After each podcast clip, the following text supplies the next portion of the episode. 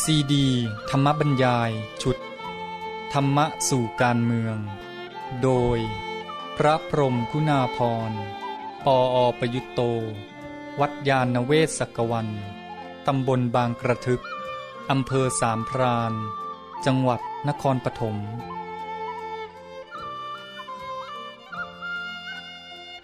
เรื่องที่ 13 พระพุทธศาสนาเพื่อสันติภาพของโลก บรรยายเมื่อวันที่ 9 มกราคม พุทธศักราช 2542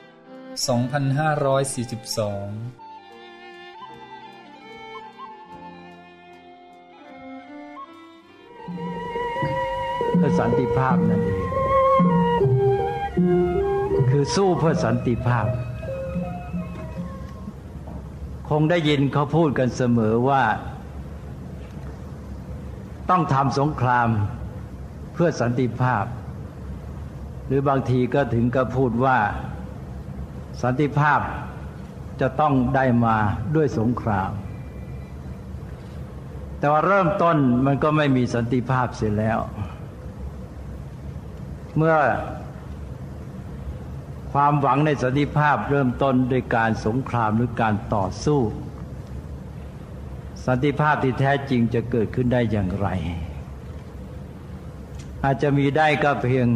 สันติภาพแบบขอไปที อันนี้ก็เป็นปัญหาของมนุษย์สืบมาตั้งแต่อดีตสมัยโบราณจนกระทั่งปัจจุบัน แต่ว่าที่บอกว่าสู้ในวันนี้ในการปาตกถานี้ คงไม่เหมือนอย่างนั้น เป็นการสู้เพื่อสันติภาพจริง ๆ ก็ขอออกนอกเรื่องนิดหน่อย คือว่า ท่านผู้มาเข้าร่วมประชุม เริ่มแต่ท่านผู้จัดเป็นต้นไป มีจิตใจเป็นอันหนึ่งอันเดียวกัน เรียกว่ามีความสามัคคี แต่ถึงอย่างนั้นก็เหมือนกับแยกเป็นสองฝ่าย ฝ่ายหนึ่งก็ว่า จะให้อัตภาพปาติกถา เห็นจะไม่ดี หยุดซะดีกว่า ไม่ต้องขึ้นปาติกถา อีกฝ่ายหนึ่งก็บอกว่าถ้าไหวก็เอาซะหน่อย ก็เท่ากับแยกเป็นสองฝ่าย ถึงจะไม่แยกเป็นสองฝ่ายโดยตัวบุคคล แม้แต่ในใจของหลายท่านก็แยกเป็นสองใจ คือใจหนึ่งก็อยากจะให้พูด อีกใจหนึ่งก็ไม่อยากให้พูด ความขัดแย้งนี้จะยุติได้ ก็ด้วยการที่อัตมภาพมาพูดซะพอพูดจบไปแล้วปัญหาความขัดแย้งนั้นก็จะสงบระงับไป เราก็บรรลุถึงสันติภาพเพราะฉะนั้นสันติภาพนี่ก็ได้มาด้วยการต่อสู้ แต่ว่าเป็นการต่อสู้แบบสันติวิธี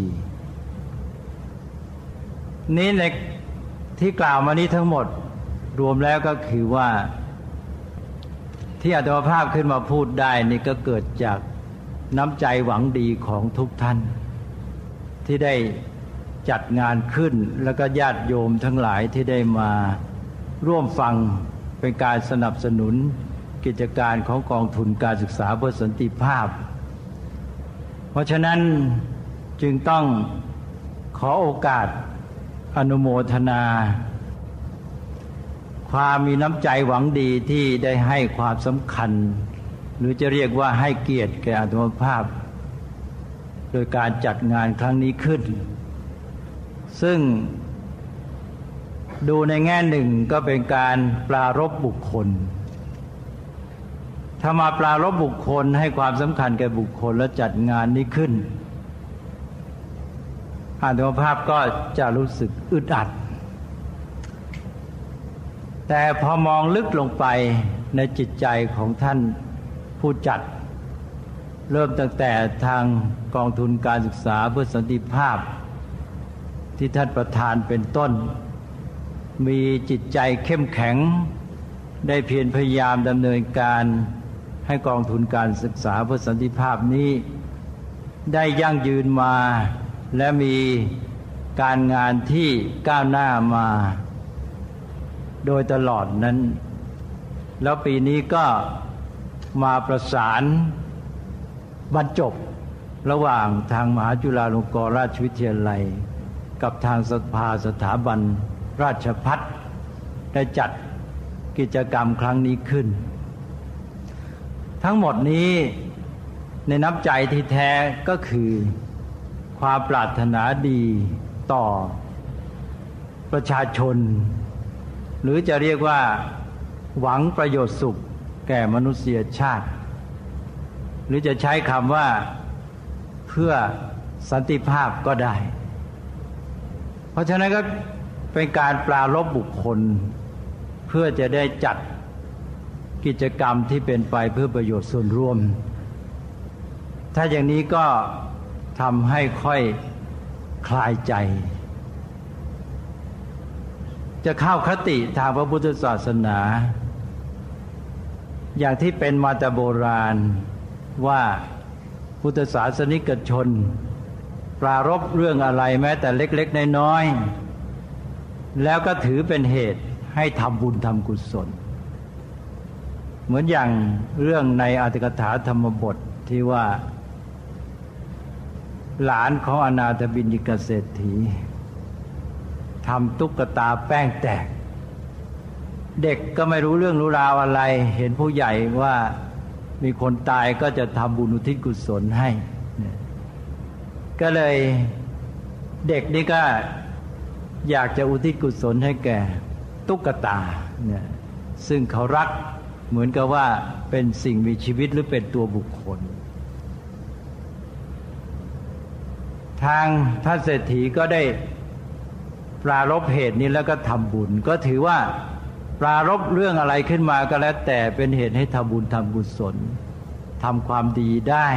ก็เป็นเรื่องที่ดีทั้งนั้น อันนี้เราก็มาปรารบเรื่องราวเหตุการณ์อะไรสักอย่างหนึ่ง แล้วเราก็มุ่งหมายประโยชน์สุขแก่ สังคมแก่เพื่อนมนุษย์ แล้วเราก็ทำกิจกรรมที่ดีงามนี้ ซึ่งเรียกในภาษาศาสนาก็คือทำบุญทำกุศลนั่นเอง เพราะฉะนั้นวันนี้การที่ทางท่านผู้จัด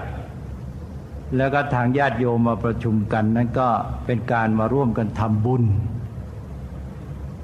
ก็ขอแทรกนิดหนึ่งว่าคำว่าบุญทำบุญ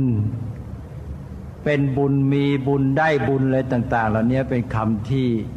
มีความหมายลึกซึ้งมาก ในประเพณีวัฒนธรรมของเรา แต่เวลานี้น่าเสียดายว่าคำว่าบุญนั้นกำลังมีความหมายคลาดเคลื่อนไปมาก ถ้าอย่างไรก็คงถึงเวลาที่เราจะต้อง มาทำความชัดเจนให้เกิดขึ้น แก่คำว่าบุญกันอีกครั้งหนึ่ง แต่ว่าคำนี้ฟื้นความหมายที่แท้จริงขึ้นมาได้ ก็จะเป็นประโยชน์แก่สังคมไทยอย่างมาก คิดว่าคำว่าบุญนี่แหละ เป็นคำที่มีความสัมพันธ์โดยตรงกับคำว่าสันติภาพ ถ้าบุญที่ถูกต้องเกิดมีขึ้น เราเข้าใจความหมาย ที่แท้จริงของคำว่าบุญว่ากุศล เราก็จะช่วยกันสร้างสารรค์สังคม สร้างสารรค์ชีวิตให้มีสันติสุข สังคมจะเข้าถึงสันติภาพ แล้ว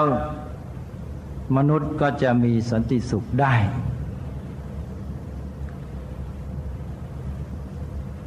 ทั้งหมดนี้ก็มารวมที่วัตถุประสงค์ เอาว่างานทั้งหมดนี้จัดเพื่อ สันติภาพ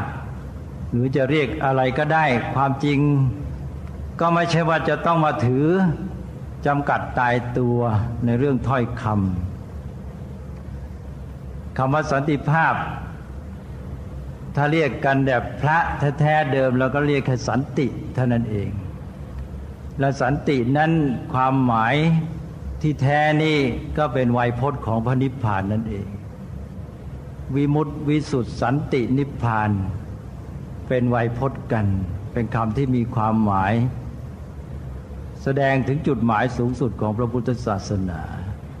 และสันตินี้ในขั้นสุดท้ายย่อมหมายถึงสันติภายใน แต่ว่าเวลานี้เราใช้คำว่าสันติภาพ โดยหมายถึงความสงบเรียบร้อยภายนอก ในสังคมมนุษย์หรือของประเทศชาติ บางทีก็มีความหมายแคบๆเพียงว่าสันติภาพก็คือก็คือภาวะที่ไม่มีสงครามเอาเท่านั้นเอง แล้วเดี๋ยวนี้ก็เข้าใจความหมายกันแค่นี้มาก ถ้าจะให้ความหมายละเอียดอ่อนขึ้นอีกหน่อยหนึ่ง ก็หมายถึงความปราศจากการขัดแย้ง หรือภาวะที่ไม่มีการขัดแย้ง เราก็ต้องโยงสันติภายนอกกับสันติภายในเข้ามาด้วยกัน ซึ่งเวลานี้ก็ยอมรับกันมากแล้วว่าการที่จะมีสันติภาพภายนอกได้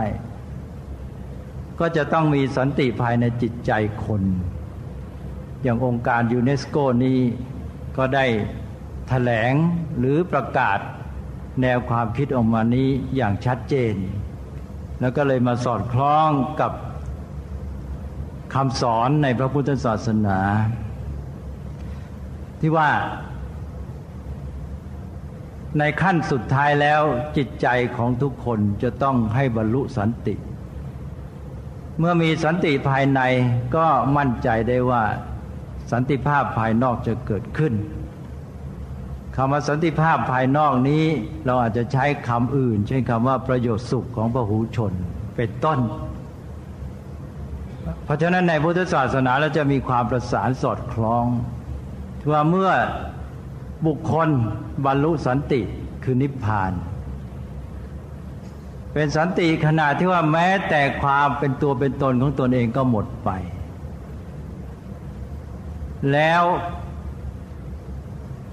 เขาจะมีชีวิตอยู่เพื่อสันติภายนอก คือเพื่อประโยชน์สุขแก่พหูชนได้เต็มที่ ถ้าคนไรไม่นิพพาน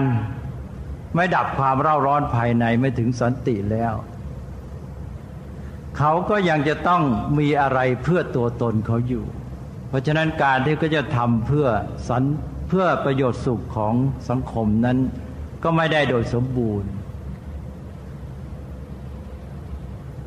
จุดหมายของพระพุทธศาสนา ในขั้นสุดท้ายสำหรับบุคคลคือนิพพานหรือสันตินี้ จึงเป็นตัวเอื้อที่จะให้เกิดสันติภาพภายนอก คือสันติสุขของประชาชน หรือประโยชน์สุขของประชาชน หมายความว่านิพพานหรือสันตินั้นเป็นภาวะที่บุคคล ถึงความสุขโดยสมบูรณ์แล้วมีความสุขเป็นคุณสมบัติในตัวเองจนกระทั่งว่า ไม่มีอะไรจะต้องทำเพื่อตัวเอง ก็เมื่อบุคคลไม่มีอะไรจะต้องทำเพื่อตัวเอง ไม่เอาเพื่อตัวเองต่อไป แล้วเขาจะทำอะไร เขาก็มีชีวิตอยู่ต่อไปเพื่อประโยชน์สุข แก่ผู้อื่นหรือกับชาวโลก เพราะฉะนั้นคติของพระพุทธศาสนาเนี่ยจะสอดคล้องกันที่ว่าบุคคลนิพพาน และเมื่อบุคคลนั้นนิพพาน ก็จาริกไปเพื่อประโยชน์สุขแก่ผู้ชน คติชีวิตนิพพาน คติของสังคม จรถาพิเคเวจาริกังผู้ชนะหิตายะผู้ชนะสุขายะพอคนที่นิพพานแล้วก็จาริกไปเพื่อประโยชน์สุขแก่พหูชนได้เต็มที่นั้นสองอย่างนี้สอดคล้องกัน อันนี้เราพูดในระดับ จุดหมายว่าจุดหมายชีวิตบุคคลกับจุดหมายของสังคมนี้ ประสานเป็นอันหนึ่งอันเดียวกัน ซึ่งเป็นเรื่องใหญ่มาก วันนี้ก็จะสงวนไว้ขอไม่พูดเรื่องนี้ เรื่องความสัมพันธ์ ระหว่างสันติภายนอกกับสันติภายใน ซึ่งถือว่าเป็นการพูดโดยหลักการ แต่ที่อยากจะพูดในวันนี้ ก็คือเรื่องปฏิบัติการที่จะทำให้เกิดสันติภาพ คือแทนที่จะพูดเรื่องการประสานสันติในระดับที่เป็นจุดหมาย คือสันติในใจคนกับสันติภาพในสังคม ก็จะมาพูดในระดับของปฏิบัติการที่จะให้เกิดสันติภาพนั้น เมื่อคนพูดถึงสันติภาพ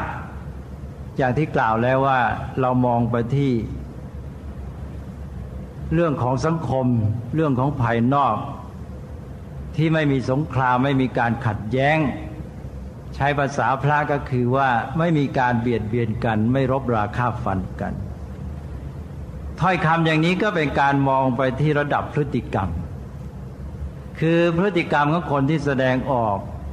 ที่ดำเนินการเคลื่อนไหวกันอยู่เนี่ย ไม่เบียดเบียนกัน ไม่รบราฆ่าฟันกัน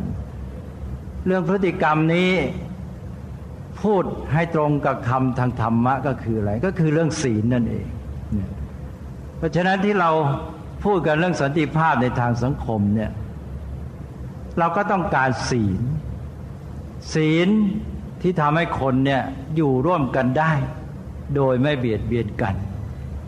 แล้วเหนือขึ้นไปก็ให้เกื้อกูลซึ่งกันและกัน แล้วศีลนี้ ถ้าดูลึกลงไปที่เราบอกว่าเป็นเรื่องพฤติกรรม การแสดงออกทางกายวาจานั้น ตัวศีลที่แท้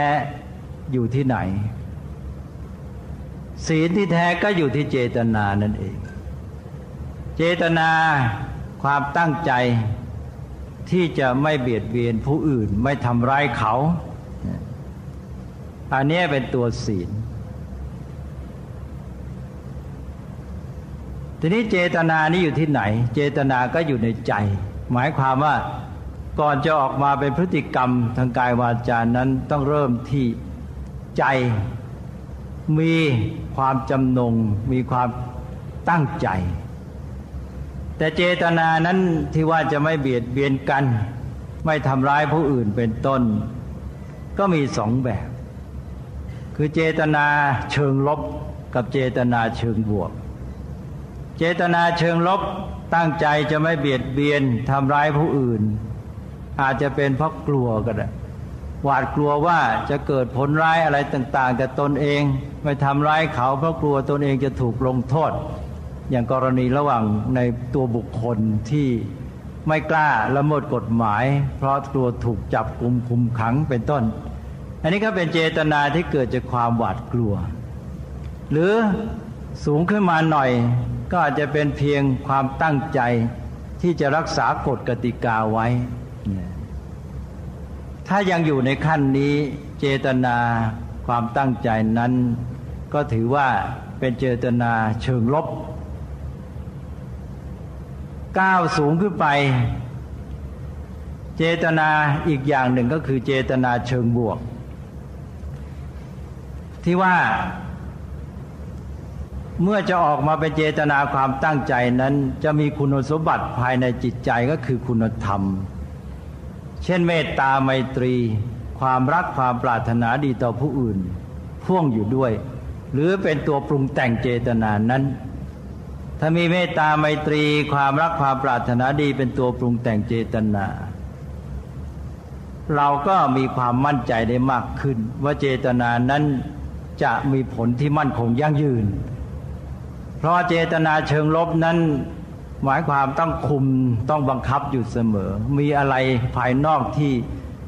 กำกับอยู่ ถ้าขาดเครื่องกำกับควบคุมภายนอกเมื่อไหร่ หลักประกันหมดไป การเบียดเบียนทำร้าย ก็เกิดขึ้นสันติภาพก็หมด แต่ถ้าเรามีจิตใจที่มีความรักความเมตตาปรารถนาดีต่อกันแล้ว อันนี้เราไม่ต้องมี สิ่งที่มาช่วยยับยั้งป้องกันควบคุมภายนอกเลย เจตนานั้นจะเป็นเจตนาที่ดี เพราะฉะนั้นเราจึงยอมรับว่านอกจากพฤติกรรมแล้วเราจะต้องมีจิตใจที่ดีด้วย ตกลงว่าเรื่องสันติภาพนี้ต้องก้าวลึกลงไป จากพฤติกรรมไปสู่จิตใจ ก็คือจากศีล ไปสู่ขั้นสมาธิ การฝึกฝนอบรมทางด้านจิตใจ ให้มีคุณธรรมมีความดีงาม มีเมตตากรุณาเป็นต้น ตอนนี้ก็เป็นว่าเราพูดได้ว่าสังคมมนุษย์ก็เห็นความสำคัญของด้านจิตใจมากขึ้น องค์การระหว่างประเทศ องค์การสากลระดับโลกก็เห็นความสำคัญของจิตใจแล้ว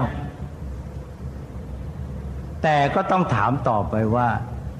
แค่นี้พอหรือไม่ เพราะว่าแค่พฤติกรรมบวกได้จิตใจ ที่มีคุณธรรมความดีมีเมตตากรุณาแค่นี้พอหรือ ต้องระวังว่าเราอาจจะไปสู่ภาวะเอียงสุดหรือสุดโต่งก็ได้ตรุดต่งที่เป็นตรงกันข้าม ความรักความเมตตาความปรารถนาดีนั้น ไปถึงขั้นหนึ่ง บางทีก็กลายเป็นการเอาอกเอาใจกันเมื่อกลายเป็นการคอยเอาอกเอาใจกันนก็อาจจะเป็นการเอียงสุด ซึ่งจะต้องระวังมาก ดูเหมือนว่า แนวความคิดปัจจุบันเนี่ย จะมาถึงระดับนี้เป็นส่วนมาก คือมาถึงขั้นจิตใจ แล้วก็ให้มีคุณธรรม ความรักความปรารถนาดี มีเมตตาไมตรีเนี่ยแต่เราต้องเตือนกันไว้ก่อนว่าเราคิดรอบคอบหรือยังนะที่ว่าเป็นความแตกต่างเออเป็นความตรงข้ามนั้นอย่างไรคือสุดตรงไปข้างหนึ่ง ก็คือการที่คนมีความแตกต่าง ให้ความแตกต่างนั้นเป็นความขัดแย้ง แล้วความแตกต่างที่เป็นความขัดแย้งนั้นก็เป็นเหตุให้คนตีกันยอมรับกันไม่ได้ ถ้าไม่ตีกันก็ถ้าตนมีกำลังมากกว่า ก็ไปบังคับอีกฝ่ายหนึ่ง ให้ต้องเป็นอย่างตน อันนี้ก็คือสภาพที่เราเรียกว่าขาดสันติภาพ ที่ว่าจิตใจนี้ไม่มีความหวังดี ไม่มีเมตตาไมตรีต่อกันเพราะนั้นก็อยู่ร่วมกันไม่ได้ เมื่อแตกต่างก็ต้องทะเลาะกัน แต่ทีนี้ว่าถ้าหากว่ามีจิตใจดีงามมีเมตตากรุณาเป็นต้นแล้วเนี่ยที่บอกว่าต้องระวัง อาจจะไปสุดโต่งก็คือว่าพอมีความแตกต่าง ก็เลยกล้อมแกล้มกลบเกลื่อนว่าเหมือนกันเนี่ย เพราะเราไม่เป็นไรนะก็อย่างเดียวกันแหละนี่ยอันก็ดีเหมือนกันนี่ยแล้วก็เลย กลายเป็นว่ามันจะเป็นการอำพรางและแฝงปมของปัญหาไว้หรือไม่นี่ยอันนี้มันมีทางอีกทางหนึ่งที่น่าจะเป็นไป ก็คือว่า คนนั้นแม้จะมีความแตกต่างกัน อาจจะถึงกับโต้เถียงกัน แต่ไม่ตีกันนะอย่างนี้หรือเปล่าที่เราต้องการเนี่ยคือความแตกต่างเป็นความจริงอย่างหนึ่ง แม้แต่ความรู้ความเข้าใจ เมื่ออีกคนหนึ่งยังไม่ถึงระดับที่จะเห็นความจริงอย่างนั้น เขาก็เห็นแตกต่างหรือตรงกันข้าม เราจะยอมรับ บอกว่าเหมือนกัน หรือหรือว่ารู้ตามที่แตกต่างนั้น หรือรู้ตามที่เป็น แล้วก็ยอมรับกันถ้าหากว่าวิธีการนี้เป็นวิธีที่ถูกต้อง เราต้องการคุณสมบัติเพิ่มอีกอันหนึ่ง คือไม่ใช่ต้องการแต่แค่พฤติกรรมและจิตใจเท่านั้น ไม่ต้องการแค่คุณธรรมเท่านั้นมันต้องมีองค์ประกอบเพิ่มอีกอันหนึ่งอันนี้ก็ขอย้อนไปพูดว่า วิธีการที่เอาแค่พฤติกรรมและจิตใจนั้น มันจะมาสู่ขั้นตอนที่เราเรียกว่าการประนีประนอมกันเนี่ยซึ่งจะมีผลเสียสองประการ ประการที่หนึ่งก็คือ แฝงปมที่พร่ามัวเอาไว้ นะซึ่งจะก่อให้เกิดปัญหาในภายหลัง เพราะไม่มีความชัดเจนนะก็อย่างที่ว่ากลบเกลื่อนกล้อมแกล้มกันไว้เหมือนกันเหมือนกันนะไปกันได้อย่างเดียวกันแหละเล็กอย่างหนึ่งก็คือเรากำลังทำสิ่งที่เป็นไปไม่ได้ คือมนุษย์เนี่ยกำลังจะเอาความจริงมาตกลงกัน แล้วก็ประนีประนอมกัน ซึ่งความจริงของสิ่งทั้งหลาย หรือความจริงของธรรมชาตินั้น มันย่อมไม่เป็นไปตามที่มนุษย์ตกลงกันนะยกตัวอย่างเช่นว่ามนุษย์ล้านคน ถกเถียงกัน แล้วในที่สุดเพื่อจะให้ไปด้วยกันได้นะก็เลยมาลงมติว่าโลกแบนนะถึงแม้มนุษย์ตั้งกี่ล้านคนมาลงมติว่าโลกแบน ถ้าโลกมันกลมมันก็ไม่สามารถจะแบนไปได้ ทีนี้คนที่มาประนีประนอมกันในปัจจุบันเนี้ยกำลังทำสิ่งนี้หรือเปล่า ถ้ามนุษย์ทำอย่างนี้ก็คือว่ามนุษย์เนี่ยมาสมคบกันกักกั้นตัวเอง ไม่ให้ก้าวไปสู่การเข้าถึงสัจธรรมหรือตัวความจริงนั่นเอง อันนี้ ที่ต้องพูดเรื่องนี้ก็เพราะเวลาเนี้ยมันมีปัญหามาก เรื่องวิธีการที่จะเข้าถึงสันติภาพในการที่มนุษย์จะอยู่ร่วมกัน เราจะต้องแยกให้ชัดว่ามนุษย์นั้นมีหน้าที่สองอย่างในระหว่างกันนะไม่พูดถึงแต่ละบุคคล ความจริงถ้าพูดเป็นกลางๆว่ามนุษย์เนี่ยเราต้องพูดเริ่มตั้งแต่แต่ละคน แต่ละคนเนี่ยมีหน้าที่ที่จะต้องทำชีวิตของตนให้ดีที่สุด หรือว่าให้เข้าถึง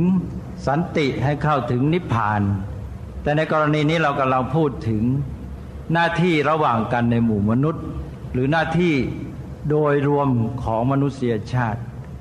มนุษย์นั้นมีหน้าที่สองอย่าง คือหนึ่งจะต้องอยู่ร่วมกันด้วยดีมีความสามัคคีกัน ไม่ขัดแย้งกัน หรือสามารถยุติข้อขัดแย้งด้วยดี ก็พูดง่าย ๆ ก็คือมนุษย์จะต้องทำหน้าที่ที่ว่าให้อยู่ร่วมกันได้ดีเนี่ยก็คือมีสันติภาพ แต่พร้อมกันนั้นมนุษย์ก็จะต้องเข้าถึงความจริงของธรรมชาติ หรือเข้าถึงความจริงของสิ่งทั้งหลาย เพื่ออยู่อย่างดีที่สุดท่ามกลางสิ่งแวดล้อมอย่างอื่นด้วย อันนี้หน้าที่สองอย่างนี้จะต้องให้ไปด้วยกันไม่ขัดกัน ถ้ามนุษย์ไม่เข้าใจเรื่องนี้ เรื่องสันติภาพ มนุษย์จะมุ่งไปในแง่ของการอยู่ร่วมกันได้ดี ระหว่างกันเท่านั้น แต่กลายเป็นว่ามนุษย์มาสมคบกัน กักกั้นกีดขวางตัวเองไม่ให้เข้าถึงความจริงของธรรมชาติ เมื่อมนุษย์ไม่ถึงไม่เข้าถึงความจริงของธรรมชาติ การที่ตนเองจะอยู่อย่างดีท่ามกลางโลกท่ามกลางสิ่งแวดล้อม หรือท่ามกลางธรรมชาตินั้นก็เป็นไปไม่ได้ นั้นจะจะต้องชัดเจนว่าเรามีหน้าที่สองอย่าง แล้วทำไงจะให้การทำหน้าที่ทั้งสองอย่างนี้สำเร็จผลไปได้กันหรือกลมกลืนกัน ขอย้ำอีกครั้งหนึ่งว่า มนุษย์มีหน้าที่จะต้องอยู่ร่วมกันได้ดี ระหว่างกันเองนะโดยที่ มีสันติภาพ แล้วก็สองมนุษย์จะต้องอยู่อย่างดีท่ามกลางสิ่งแวดล้อม โดยเข้าถึงความจริงของธรรมชาติด้วย ถึงตอนนี้ก็เท่ากับพูดว่าพฤติกรรมกับจิตใจเนี่ยยังไม่พอ ที่จะให้มนุษย์เข้าถึงสติภาพที่แท้จริง จะต้องมีอะไรอีกอย่างหนึ่งก็คือจะต้องมีปัญญาด้วย ปัญญาคืออะไร เราอาจจะพูดว่าปัญญาความรู้ความสามารถที่จะจัดทำดำเนินการสิ่งต่างๆ หรือว่าจะทำสิ่งที่มุ่งหมายให้สำเร็จ เวลาเราจะทำอะไรให้สำเร็จเราก็ต้องการปัญญาจะต้องรู้วิธีการเป็นต้น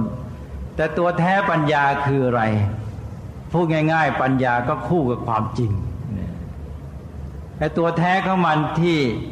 เป็นเป้าของปัญญาก็คือความจริง ปัญญาคู่กับความจริง พระพุทธเจ้า ที่เพียรพยายามบำเพ็ญบารมีนี้ก็เพื่อเข้าถึงความจริงนี้ แต่ว่าเมื่อเข้าถึงความจริงนั้นแล้ว ก็ยังจะต้องมีความสามารถที่จะช่วยนำผู้อื่นเข้าถึงความจริงนั้นด้วย แล้วก็มีความสามารถที่จะนำความรู้ในความจริงนั้น มาจัดสรรดำเนินการเพื่อให้ชีวิตสังคมนี้มันดีเนี่ยอาจจะพูดได้ว่าเป็นสามขั้นตอนด้วยกัน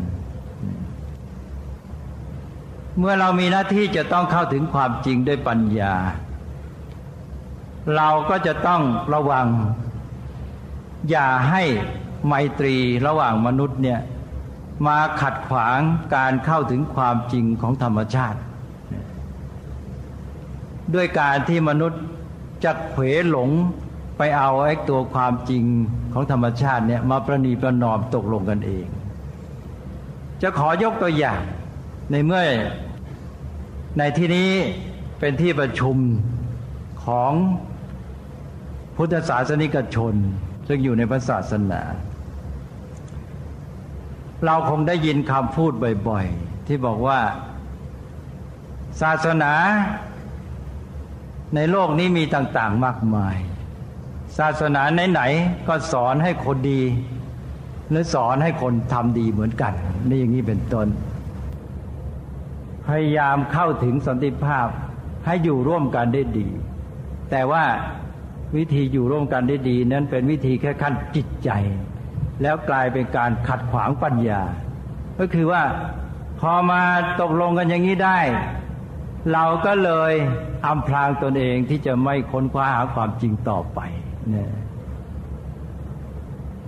เราอาจจะพูดเป็นสำนวนแย้งนิดหนึ่งศาสนาไหนๆก็สอนให้คนทำดีเหมือนกัน แต่ความดีที่ศาสนาต่าง ๆ สอนให้ทำนั้นไม่เหมือนกันเนี่ยเราบอกว่าเป็นเรื่องความเชื่อ แต่ว่าความเชื่อนั้นต้องมีหลักการ ว่าหลักการพุทธศาสนาเป็นอย่างไร และยิ่งพุทธศาสนาเป็นศาสนาที่ถือว่า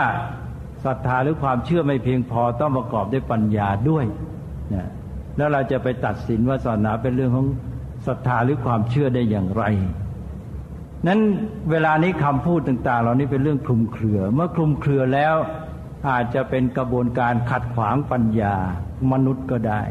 และเมื่อขัดขวางปัญญาก็ไม่สามารถทำให้มนุษย์ เข้าถึงสันติภาพที่แท้จริง เพราะมนุษย์ที่ทำเช่นนี้ ย่อมแฝงปมของปัญหาไว้ตลอดนะตนเองก็แฝงปมปัญหาไว้ระหว่างกัน ที่จะต้องขยายออกมาเป็นตัวปัญหาที่ก่อเหตุ เช่นความขัดแย้งเป็นต้นต่อไปข้างหน้า และพร้อมกันนั้นก็เป็นการกีดกั้งขัดขวางมนุษย์ด้วยกันเอง ไม่ให้เข้าถึงตัวความจริงนั้น เพราะฉะนั้นตอนนี้ก็ขอสรุปอีกครั้งหนึ่ง พียงแต่ว่าให้เป็นข้อสังเกต หรือเป็นสิ่งที่จะไปช่วยกันพิจารณาต่อไปก็ได้ว่า มนุษย์เหล่านั้นหนึ่งจะต้องอยู่ดีมีสามัคคีระหว่างกันด้วย แต่พร้อมกันนั้นก็จะต้องเข้าถึงความจริงของสิ่งทั้งหลายที่จะอยู่ด้วยดีในท่ามกลางสิ่งแวดล้อมด้วย ทั้งสองอย่างนี้เป็นสันติภาพที่ต้องมาประสานกันอีกครั้งหนึ่ง มื่อกี้เราพูดว่าสันติภายในกับสันติภาพภายนอกต้องประสานกัน แต่ทีนี้แม้แต่สันติภาพภายนอกมันก็ยังมีความหมายอีก สันติภาพในหมู่มนุษย์ กับสันติภาพที่มนุษย์อยู่ร่วมกับสิ่งแวดล้อมทั้งหลายอื่น หรืออยู่ร่วมกับธรรมชาติที่จะต้องเข้าถึงความจริงของมันแล้วเราจึงจะอยู่กับมันได้ดีได้ เพราะว่าธรรมชาติหรือความจริงของธรรมชาตินั้น มันไม่เข้าใครออกใคร มันไม่ยอมมันไม่เคยประนีประนอมกับคน คนนั้นประนีประนอมกันได้ เรามาตกลงกันด้วยน้ำใจเมตตาปรารถนาดีว่า เออ เอาอย่างนี้นะเนี่ยปรับความต้องการเข้ากันได้ แต่ว่าเราจะไปประนีประนอมกับตัวธรรมชาติหรือความจริงนั้นมันไม่ยอมกับเราหรอก เป็นหน้าที่ของเราที่จะต้องเข้าถึงความจริงและปฏิบัติต่อมันให้ถูกต้อง นั้นด้านความอยู่ร่วมกันระหว่างมนุษย์ มนุษย์มีจิตใจที่มีเมตตาไมตรีปรารถนาดีต่อกัน แต่ต้องเปิดโอกาสแก่ปัญญาอยู่เสมอด้วยนั้นด้านหนึ่งมนุษย์สัมพันธ์กับมนุษย์ด้วยเมตตาไมตรี แต่มนุษย์จะสัมพันธ์กับธรรมชาติด้วยปัญญา ทั้งสองอย่างนี้จะต้องให้มาประสานกัน ไม่มาขัดแย้งกัน อย่าให้มนุษย์หลงผิด มาเอาเมตตาไมตรีระหว่างกันเนี่ยไปขัดขวางปัญญาที่จะเข้าถึงความจริงของธรรมชาติ ถ้ามนุษย์ปฏิบัติถูกต้องอย่างนี้ แม้มนุษย์จะมีความแตกต่างกัน แต่ด้วยจิตใจเมตตาปรารถนาดีอยู่กันได้ แล้วด้วยการที่ใฝ่รู้แสวงปัญญาอยู่เสมอนั้น ก็กลายเป็นว่าโดยภาพรวมมนุษย์ทั้งปวงเนี่ยกำลังร่วมกันก้าวไปสู่ในวิถีทางการแสวงหาความจริงของธรรมชาติต่อไป ซึ่งอันนี้เป็นภารกิจของมนุษยชาติทั้งหมด ว่ามวลมนุษย์จะต้องอยู่ในกระบวนการหรืออยู่ในวิถีทางการที่เข้าไปสู่ความจริงของธรรมชาติ เราต้องยอมรับว่ามนุษย์ โดยทั่วไปขนาดนี้ยังอยู่ในวิถีทางนี้ยังไม่จบสิ้นนะแม้เราจะยอมรับว่าองค์พระศาสดาเข้าถึงแล้วอะไรต่างแต่ว่าพูดถึงมนุษย์ทั้งหลายรวมกันเนี่ยยังไม่เข้าถึงอย่างวิทยาศาสตร์ อย่างศาสตร์ทั้งหลายนี่ก็พยายามเข้าถึงความจริงอันนี้ นั้นเราจะต้อง แยกอันนี้ให้ได้แล้วมาประสานกันให้ถูกต้องด้วย แล้วยิ่งยุคต่อไปเนี่ย ปัญญาจะมีความจำเป็นมากยิ่งขึ้น เพราะอะไรเพราะว่าข่าวสารข้อมูลมากขึ้น เวลานี้จะถึงยุคที่เกิดความขัดแย้งกัน หรือไม่ทันกัน ระหว่างข้อมูลกับปัญญา หรือจะเติมคำว่าข่าวสารเข้าไปก็ได้ว่า ข่าวสารข้อมูล ปัญญากับข่าวสารข้อมูลไม่ทันกัน ที่พูดอย่างนี้ก็จะต้องเข้าใจว่าปัญญากับข่าวสารข้อมูลนั้นมันไม่ใช่อย่างเดียวกันนะถ้ามนุษย์มีปัญญาไม่พอ ข้อมูลข่าวสารยิ่งมาก มนุษย์ก็ยิ่งสับสน วาบุญ และดูเหมือนว่าปัจจุบันนี้มนุษย์กำลังจะเป็นอย่างนั้น มนุษย์บางทีก็เข้าใจผิดว่าการที่ตนมีข้อมูลข่าวสารมากนั้นคือตนมีปัญญามาก แต่ที่จริงไม่ใช่นะปัญญากับข่าวสารข้อมูลเป็นคนละอย่าง ก็ขอย้ำว่าถ้าปัญญาไม่พอข้อมูลข่าวสารยิ่งมาก มนุษย์ก็จะยิ่งสับสน และลุ่มหลงไปกันใหญ่ ถ้ามนุษย์ ปัญญาไม่พอคือไม่เข้าถึงตัวความจริงไม่เข้าถึงสาระของตัวข่าวสารข้อมูลนั้นมองไม่เห็นระบบความสัมพันธ์ระหว่างข่าวสารข้อมูลนั้นกับสิ่งทั้งหลายแวดล้อมอื่น ๆ แล้วมองไม่เห็นวิธีจัดการที่ถูกต้องปฏิบัติถูกต้องต่อข้อมูลข่าวสารเป็นต้น เนี่ย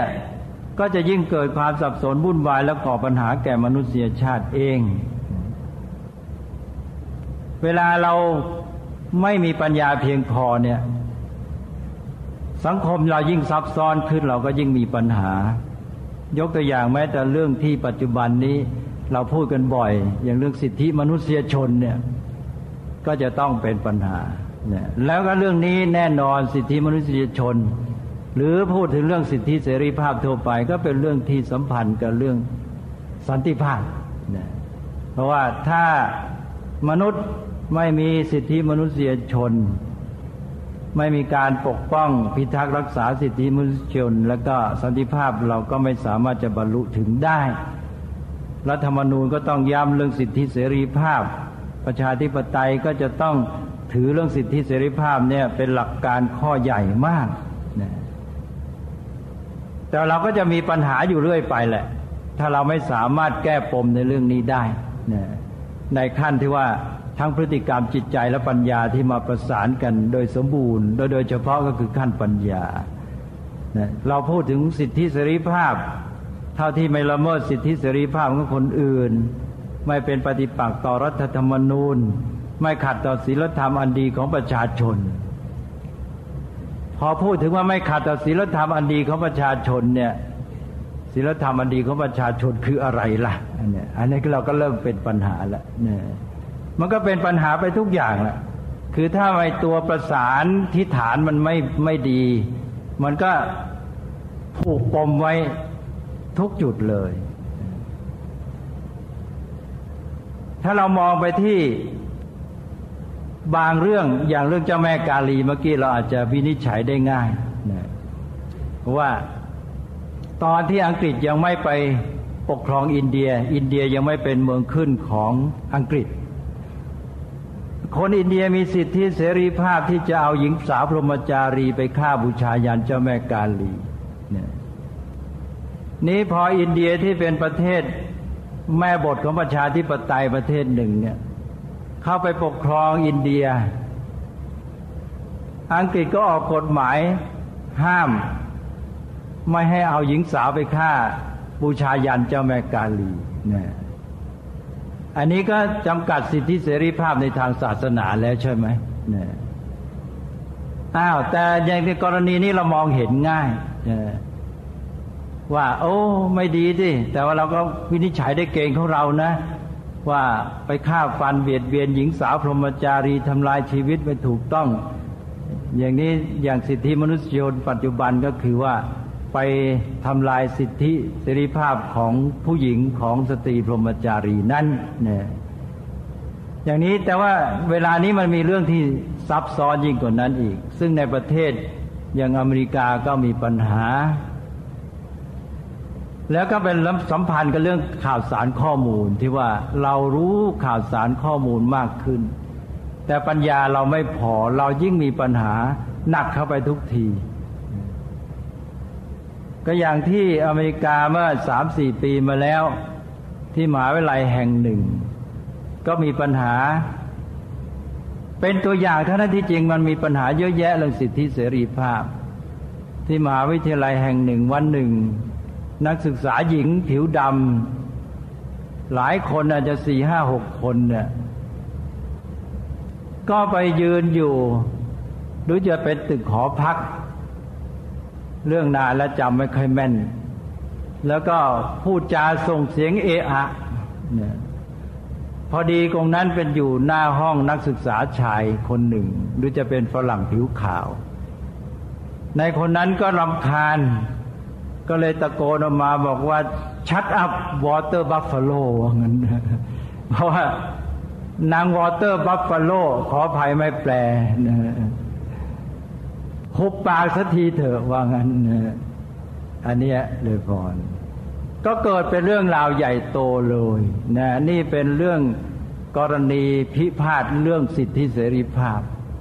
ในมหาวิทยาลัยอเมริการะยะที่ผ่านมาก็มีปัญหาเรื่องนี้มาก เรื่องสิทธิเสรีภาพในการพูด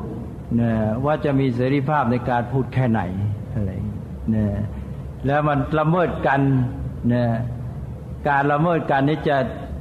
จำกัดกันแค่ไหนอะไรเป็นต้นเนี่ยถ้าไปเพื่อฝ่ายหนึ่งก็ไปจำกัดสิทธิเสรีภาพของอีกฝ่ายหนึ่งเนี่ยแล้วจะเอายังไงเนี่ยอันนี้เป็นปมปัญหาอยู่เรื่อย หรือยกตัวอย่างเมื่อมนุษย์มีความรู้ และสังคมมีความซับซ้อนมากขึ้น ในบางสังคมก็มาคิดว่า อย่างคนที่มีสิทธิเสรีภาพในทรัพย์สินของตน เราปลูกต้นไม้ในสวนของเรา เรามีต้นไม้ใหญ่ แล้วตัดต้นไม้นั้นเนี่ยก็คนมันยุคนี้ก็มีความรู้มากขึ้นเกี่ยวกับสภาพแวดล้อม ก็รู้ขึ้นมาว่าต้นไม้เนี่ยมันเป็นปัจจัยสำคัญในเรื่องของการรักษาสิ่งแวดล้อม คนที่ ตัดต้นไม้ที่เป็นสมบัติของตนเอง โดยที่มีสิทธิเสรีภาพเต็มที่ในทรัพย์สินของตนเองนั้น อาจจะเป็นการละเมิดสิทธิเสรีภาพของเพื่อนมนุษย์ที่เขาจะมีอากาศบริสุทธิ์หายใจ อย่างนี้เป็นต้นนะก็กลายเป็นว่าการตัดต้นไม้ที่เป็นทรัพย์สมบัติของตัวเองนั้น ก็เป็นการละเมิดสิทธิเสรีภาพของเพื่อนมนุษย์ก็ได้นะ อย่างนี้เป็นต้น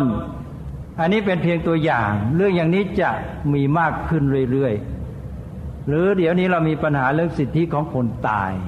เนี่ยก็มีปัญหาว่าจะเอาอยัางไง คนตายก็มีสิทธิจะจะตายเนี่ย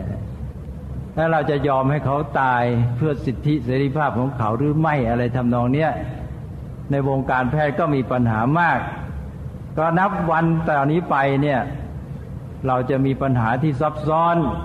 ในเมื่อระบบข่าวสารข้อมูลมันละเอียดและเพิ่มพูนมากยิ่งขึ้น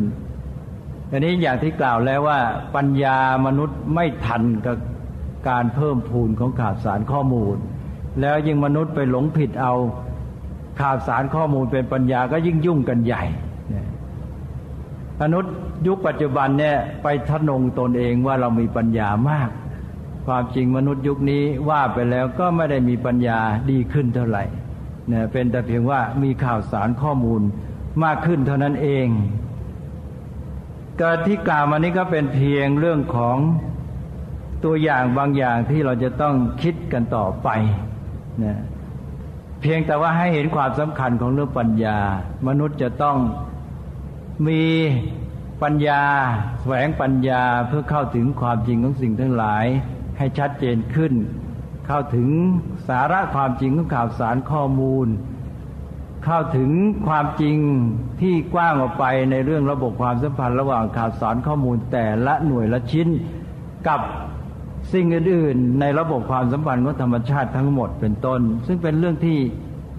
ใหญ่และสำคัญและก็ยากอย่างยิ่งทีเดียวมิฉะนั้นแล้วมนุษย์ก็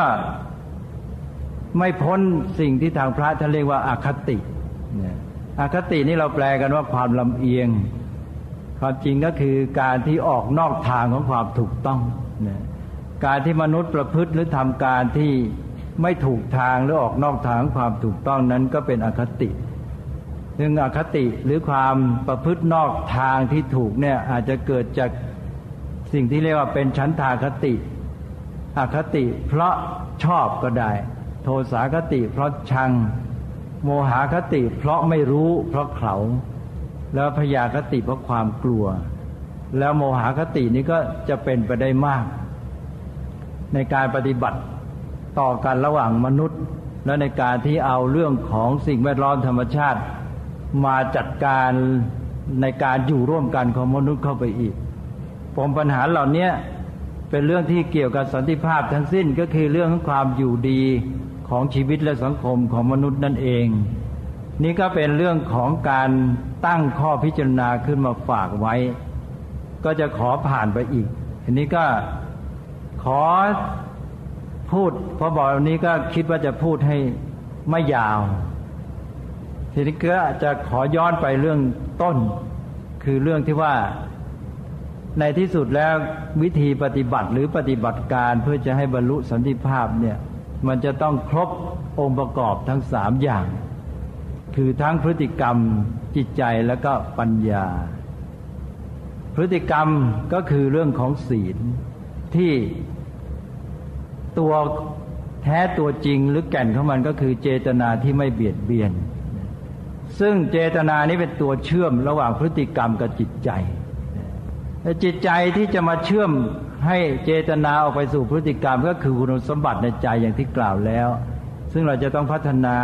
คุณธรรมความดี เช่น เมตตากรุณาเป็นต้นขึ้นมาในใจ ความรักความปรารถนาที่จะเพื่อนมนุษย์เนี่ยต้องมีตัวนี้ถ้าไม่มีแล้ว พฤติกรรมจะดีจริง พฤติกรรมจะเกื้อกูลกันจริง จะไม่เบียดเบียนจริงเนี่ยมันเป็นไปไม่ได้และไม่ยั่งยืน แต่ว่าพร้อมกันนั้นก็จะต้องมีปัญญา ความรู้จักเหตุปัจจัย รู้ระบบความสัมพันธ์ ระหว่างสิ่งทั้งหลายอย่างถูกต้องเพียงพอด้วย ถ้าเรามีองค์ประกอบทั้งสามอย่าง ก็จะทำให้สันติภาพนี้มีความหวังหรือเกิดขึ้นมาได้ แต่ว่าเราให้เรามาพิจารณาว่า ระบบชีวิตระบบสังคม ความเป็นไปของหมู่มนุษย์ปัจจุบันเนี่ยมันเอื้อให้เป็นอย่างนั้นหรือเปล่า แม้แต่เพียงแค่ขั้นพฤติกรรมหรือศีล ที่เรามุ่งไปที่ตัวเจตนานี้ก็เป็นปัญหา เมื่อเราจะทำอะไรจะต้องเริ่มต้นด้วยเจตนาไม่เบียดเบียน อันนี้มนุษย์ทำได้หรือเปล่า ถ้าไม่พูดถึงระบบสังคมระบบเศรษฐกิจของโลกปัจจุบัน ก็อาจจะมองไม่เห็น ระบบเศรษฐกิจ ระบบสังคมปัจจุบันเนี่ยขอให้ดูเถอะ มันเริ่มด้วยเจตนาอะไร เจตนาที่เกิดจากฐานความคิดความเชื่อซื้อพันกันไปหมด แต่จะยังไงก็ตามสิ่งที่ปรากฏมาสู่ขั้นเจตนาก็คือ เจตนามุ่งหาผลประโยชน์ให้แก่ตน อันนี้เป็นระบบของเศรษฐกิจ ระบบสังคมปัจจุบันที่ครอบงำโลกอยู่ การตั้งเจตนามันจะเริ่มที่อันนี้ มนุษย์จะทำอะไรก็เจตนา มุ่งหาผลประโยชน์ให้กับตน แล้วก็ขยายไปว่า เอาจากคนอื่นให้ได้มากที่สุดในเมื่อเจตนามาเริ่มต้นอย่างนี้แล้ว มันก็ขัดแย้งกัน คือขัดแย้งต่อสันติภาพแล้วสันติภาพจะเกิดขึ้นได้อย่างไร เพราะนั้นระบบความคิดระบบสังคม ระบบเศรษฐกิจปัจจุบันนี้มองไปแล้วเนี่ยไม่เอื้อต่อการที่จะเกิดสันติภาพเนี่ยถ้าเรามองลึกเราไปฐานความคิดทิฏฐิอะไรต่าง ๆ เนี่ยมันคลาดเคลื่อนไปหมด ในที่สุดเราจึงไม่สามารถจะมาแก้เพียงที่พฤติกรรมของคนได้ ต้องแก้ไปถึงเรื่องของตัวทิฏฐิก็คือตัวปัญญานั่นเอง ความเชื่อแนวคิดความเห็น อย่างการที่เรามีลัทธิทุนนิยมเนี่ยมันก็ต้องให้ตั้งเจตนาที่ว่าให้มุ่งหาผลประโยชน์ อย่างของอเมริกันที่เราเรียกว่าปัจเจกชนนิยม อินดิวิ u a ลิซึมทางเศรษฐกิจ ก็ชัดก็บอกว่าให้บุคคลแต่ละคนนี้หาผลประโยชน์ให้แก่ตนให้มากที่สุด เมื่อแต่ละคนหาผลประโยชน์ให้แก่ตนให้มาก แล้วสังคมก็จเจริญขึ้นมาเอง อันนี้ก็เป็นการพูดถึงผลรวม เพราะว่าแต่ละคนนี่มันหาเงินหาทองหาผลประโยชน์ได้มากพอเอามารวมกันทั้งประเทศสังคมนั้นมันก็เจริญพลั่งพร้อมเนี่ยแต่เวลานี้เรากำลังมีปัญหากับระบบทุนนิยม หรือโดยเฉพาะแนวคิดปัจเจกชนนิยม ทางเศรษฐกิจแบบนี้ นะซึ่งบอกว่าให้แต่ละคนหาผลประโยชน์ให้มากที่สุด ก็ต้องแข่งขันนะการแข่งขันก็เป็นหัวใจของการสร้างสรรค์ความเจริญของระบบเศรษฐกิจ แบบทุนนิยมอเมริกันอย่างที่รู้ๆกันอยู่นะแต่ว่าในที่นี้ต้องการชี้เห็นว่าไอ้ตัวเจตนามันอยู่ที่ไหน เจตนาในที่นี้ก็คือเจตนาที่จะหาผลประโยชน์ให้แก่ตนให้มากที่สุด เอาจากผู้อื่นให้มากที่สุดนะ แต่ที่เจตนามันไม่เริ่มที่ว่าเจตนาไม่เบียดเบียน หรือเจตนาที่จะเกื้อกูล พอเรามาพูดถึงขั้นนี้เราจะรู้สึกว่าเรื่องปัญหาสันติภาพมันยากยิ่งขึ้น มันยากเหลือเกิน มันไปพันกับระบบเศรษฐกิจระบบสังคม เรื่องของระบอบของโลก ความเป็นไปในโลกาภิวัตน์ทั้งหมดเลยถ้าเราจะแก้ไหวหรือเปล่า จะแก้ไหวไม่ไหว ก็ต้องแก้ก็ต้องเพียรพยายาม แล้วเราก็มาบอกว่าเราจะต้องพัฒนาคน ซึ่งการพัฒนาคนนี่มันก็พัฒนาหมด ไม่ใช่เฉพาะพัฒนาพฤติกรรม การแสดงออกทางกายวาจา การเคลื่อนไหว การปฏิบัติต่อกันในหมู่มนุษย์เท่านั้น แต่ว่าพัฒนาจิตใจเขาด้วยนะให้มีความรักความปรารถนาดีมุ่งประโยชน์แก่กัน แทนที่จะมุ่งจะเอาจากกันให้มากที่สุด ก็มุ่งจะทำให้แก่ผู้อื่นให้มากที่สุด หรือมุ่งจะทำประโยชน์ มุ่งจะทำความสุขให้แก่ผู้อื่น แล้วก็พัฒนาปัญญาที่รู้เข้าใจเห็นสุขเห็นทุกข์ของเพื่อนมนุษย์ รู้จักเข้าใจระบบความสัมพันธ์ของสังคม ระบบความสัมพันธ์ของธรรมชาติแวดล้อม ให้เห็นถึงความพึ่งพาอาศัยซึ่งกันและกันอะไรต่าง ๆ เหล่านี้ปัญญามันก็จะเป็นตัวที่มา ช่วยแปลสภาพจิตใจ หมายถึงว่าปัญญาที่เข้าใจเพียงพอและถูกต้องพอเรามาพัฒนาพฤติกรรมคน พัฒนาจิตใจคุณสมบัติ คุณธรรมในใจคน และพัฒนาปัญญาคนมันก็คือการพัฒนาตัวมนุษย์นั่นเองการพัฒนาตัวมนุษย์นั่นก็คือการศึกษา แล้วพอมีการศึกษาการศึกษามีองค์สามคือ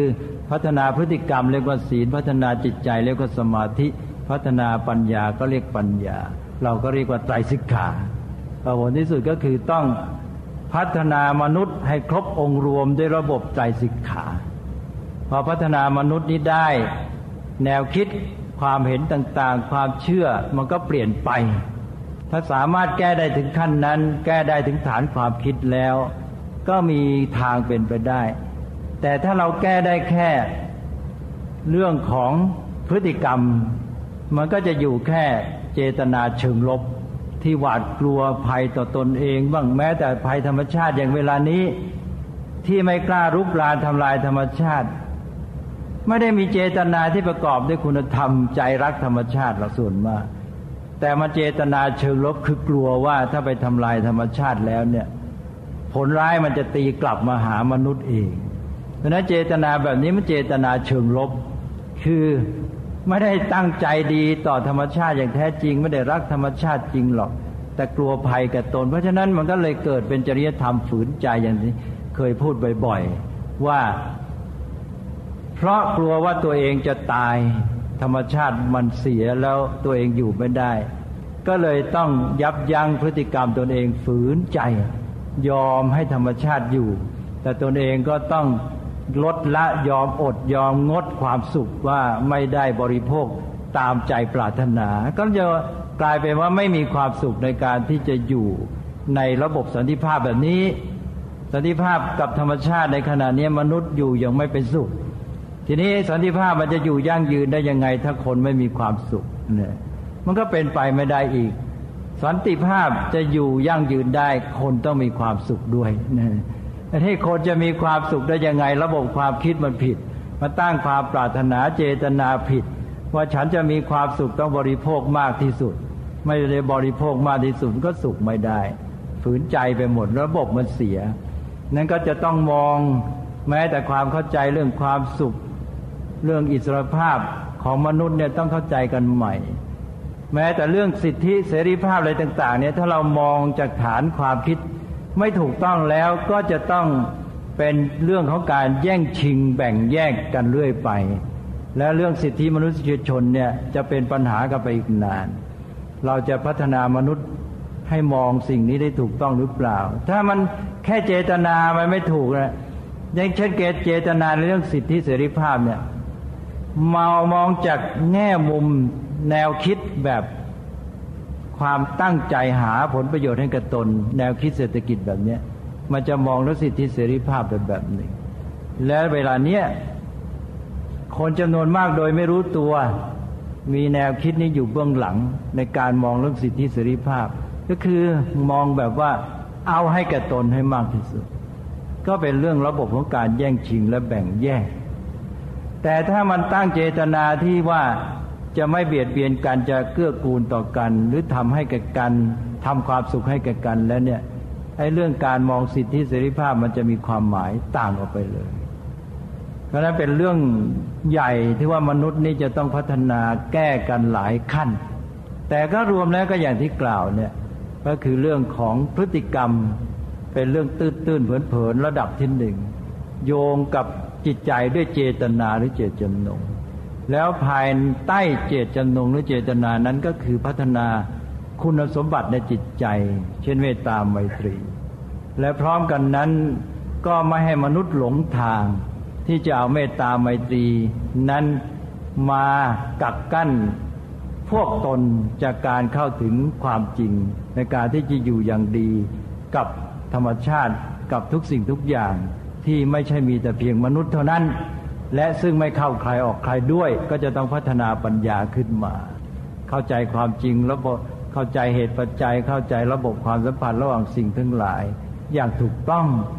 แล้วก็สามารถที่จะนำความรู้ในความจริงนั้น มาจัดสรรชีวิตและสังคมของตนเอง พร้อมทั้งการอยู่ร่วมกับธรรมชาตินั้นให้ถูกต้อง วันนี้ก็เลยขอเสนอความคิดในเรื่องที่ตั้งเป็นหัวข้อไว้ เป็นเคียงข้อพิจารณาก็แล้วกัน ที่บอกว่า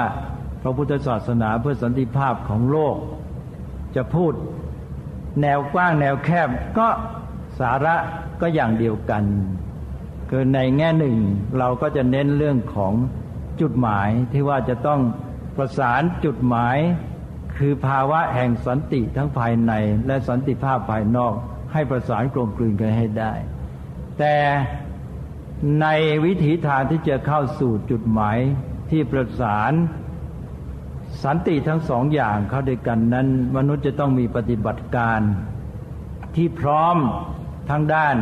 พฤติกรรมจิตใจและปัญญา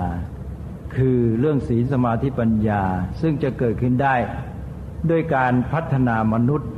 เราจึงบอกว่าต้องเอาการศึกษามา จึงจะช่วยให้สันติภาพที่แท้จริงเกิดขึ้น แล้วเราก็บอกว่านี่คือการศึกษาเพื่อสันติภาพ